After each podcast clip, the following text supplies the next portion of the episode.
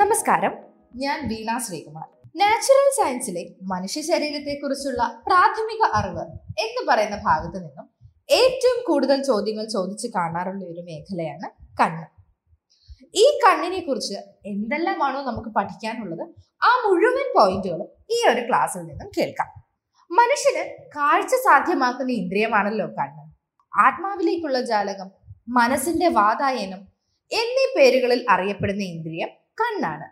ഇന്ദ്രിയാനുഭവങ്ങൾ രൂപപ്പെടുത്തുന്നതിൽ മസ്തിഷ്കത്തെ സഹായിക്കുന്ന പ്രധാന ഇന്ദ്രിയമാണിത്. കണ്ണിനെ കുറിച്ച് പഠിക്കുന്ന ശാസ്ത്രശാഖയാണ് ഒഫ്താൽമോളജി. നമുക്ക് കണ്ണിന്റെ ഭാഗങ്ങളൊന്ന് പരിചയപ്പെടാം. കണ്ണ് നിലകൊള്ളുന്ന തലയോട്ടിയിലെ ഭാഗമാണ് നേത്രകോടാരം.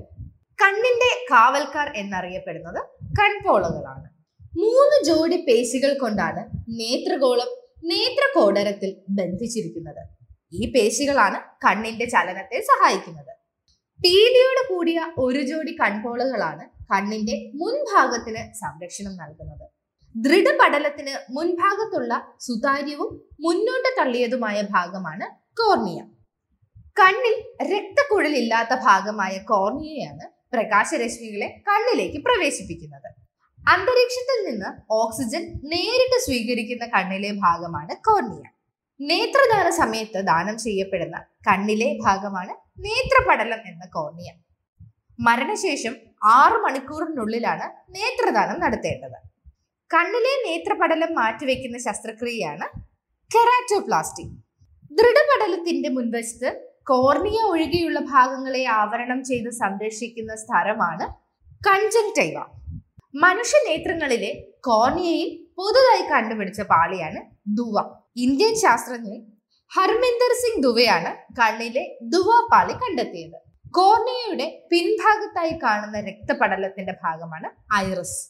കണ്ണിന്റെ ലെൻസിലേക്കുള്ള വാതിൽ എന്നറിയപ്പെടുന്ന ഭാഗമാണ് ഐറിസ്. മെലാനിൻ എന്ന വർണ വസ്തുവിന്റെ സാന്നിധ്യമാണ് ഐറിസിന് ഇരുണ്ട നിറം നൽകുന്നത്.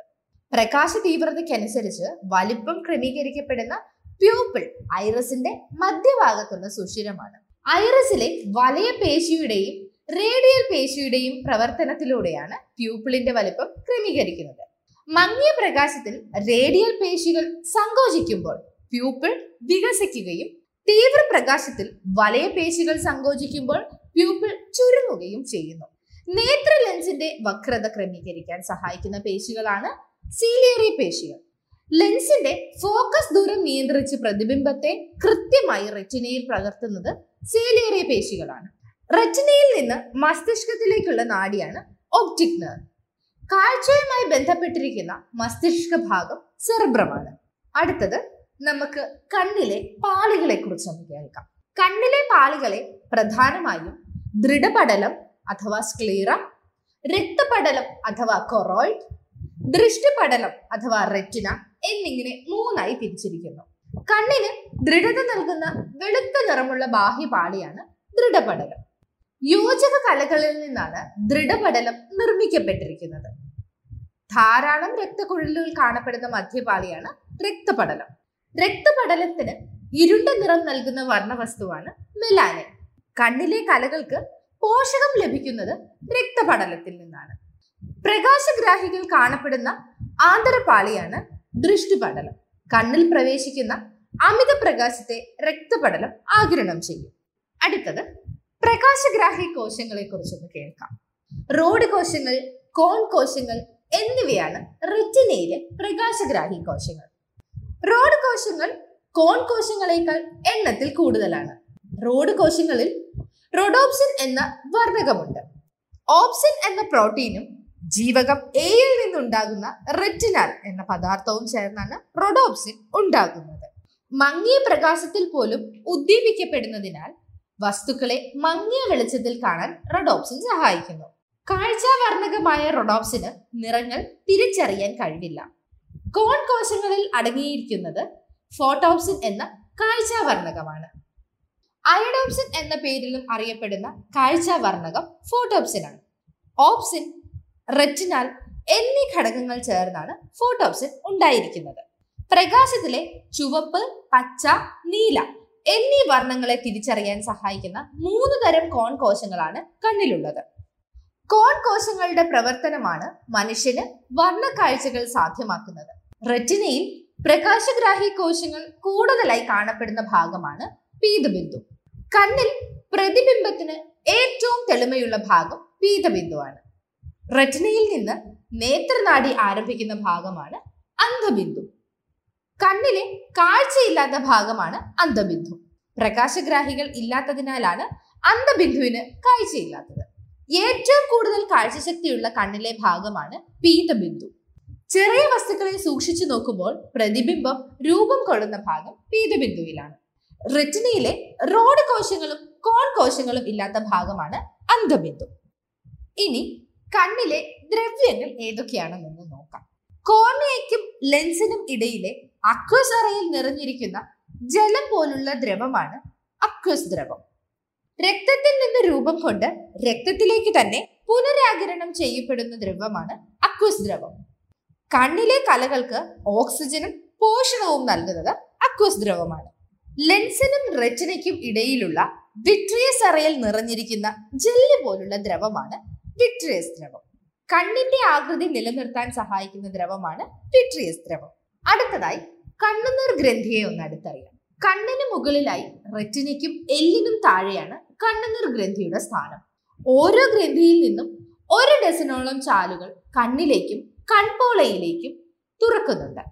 കണ്ണിലെത്തുന്ന കണ്ണുനീർ കണ്ണിന്റെ ഉള്ളിലെ മൂലയിലുള്ള ചെറുദ്വാരം വഴി മൂക്കിലേക്ക് എത്തുന്നു.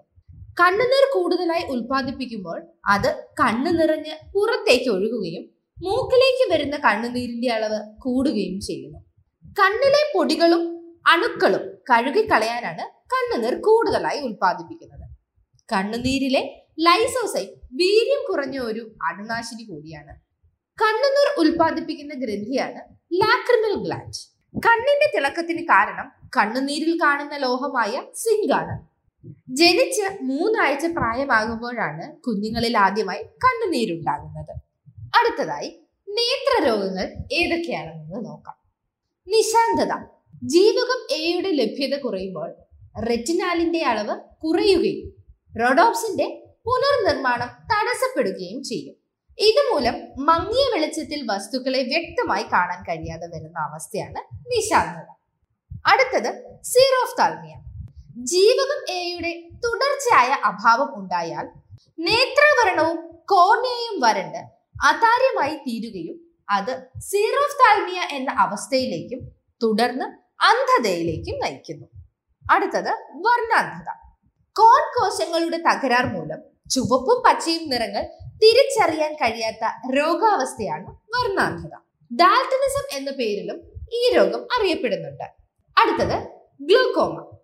അക്വസ് ദ്രവ്യത്തിന്റെ പുനരാഗീകരണം നടക്കാതെ വരുമ്പോൾ കണ്ണിനുള്ളിൽ മർദ്ദം കൂടി റെറ്റിനയ്ക്കും പ്രകാശഗ്രാഹി കോശങ്ങൾക്കും നാശമുണ്ടാകുന്നു.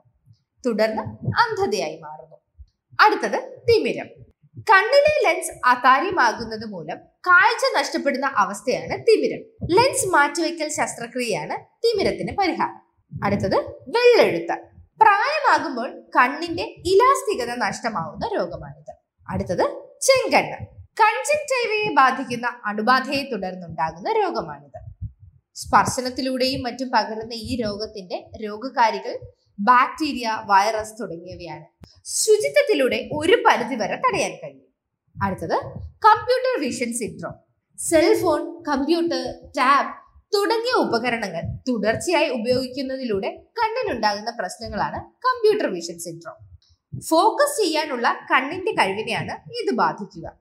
അടുത്തത് എക്സോഫ് താൽമോസ് കണ്ണ് പുറത്തേക്ക് തുറച്ചു വരുന്ന അവസ്ഥയാണ് എക്സാഫ്താൽമോസ് അഥവാ പ്രോക്ടോസിസ് തൈറോയിഡ് ഗ്രന്ഥിയുടെ പ്രവർത്തനം അമിതമാവുമ്പോൾ ഓർബിറ്റിലെ കൊഴുപ്പിനുള്ളിൽ ദ്രാവകം വർദ്ധിച്ചാണ് കണ്ണ് പുറത്തേക്ക് തള്ളുന്നത്. ഇനി കുറച്ച് പൊതുവായ കാര്യങ്ങൾ കേൾക്കാം. കണ്ണിൽ നിന്നും വസ്തുവിലേക്കുള്ള ദൂരം അനുസരിച്ച് പ്രതിബിംബം റെറ്റിനയിൽ തന്നെ പതിപ്പിക്കുവാനുള്ള കണ്ണിന്റെ കഴിവാണ് സമഞ്ജനക്ഷമത അഥവാ പവർ ഓഫ് അക്കോമഡേഷൻ കണ്ണിലെ ലെൻസ് ബൈ കോൺവെക്സ് ലെൻസ് ആണ്. നേത്ര ലെൻസിന്റെ വക്രതയിൽ ഉണ്ടാകുന്ന വ്യത്യാസം മൂലം വസ്തുവിന്റെ ശരിയായ പ്രതിബിംബം രൂപപ്പെടാത്ത അവസ്ഥയാണ് വിഷമദൃഷ്ടി. വിഷമദൃഷ്ടി പരിഹരിക്കാൻ ഉപയോഗപ്പെടുത്തുന്നത് സിലിണ്ട്രിക്കൽ ലെൻസ് ആണ്. അകലെയുള്ള വസ്തുക്കളെ വ്യക്തമായി കാണാൻ സാധിക്കാത്ത അവസ്ഥയാണ് ഹ്രസ്വദൃഷ്ടി. ഇതിന്റെ ഫലമായി പ്രതിബിംബം റെറ്റിനയ്ക്ക് മുന്നിൽ രൂപം കൊള്ളുന്നു. കോൺകേവ് ലെൻസ് ആണ് ഹ്രസ്വദൃഷ്ടി പരിഹരിക്കാൻ ഉപയോഗിക്കുന്നത്.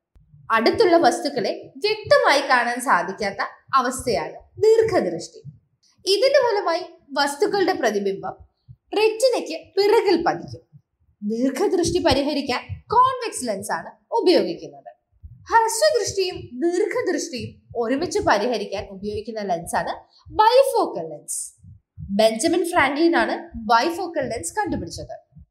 ഇത്രയുമാണ് ഇന്ന് ഡിസ്കസ് ചെയ്യാൻ പുതിയൊരു ടോപ്പിക്കുമായി അടുത്ത ക്ലാസ്സിൽ കാണാം.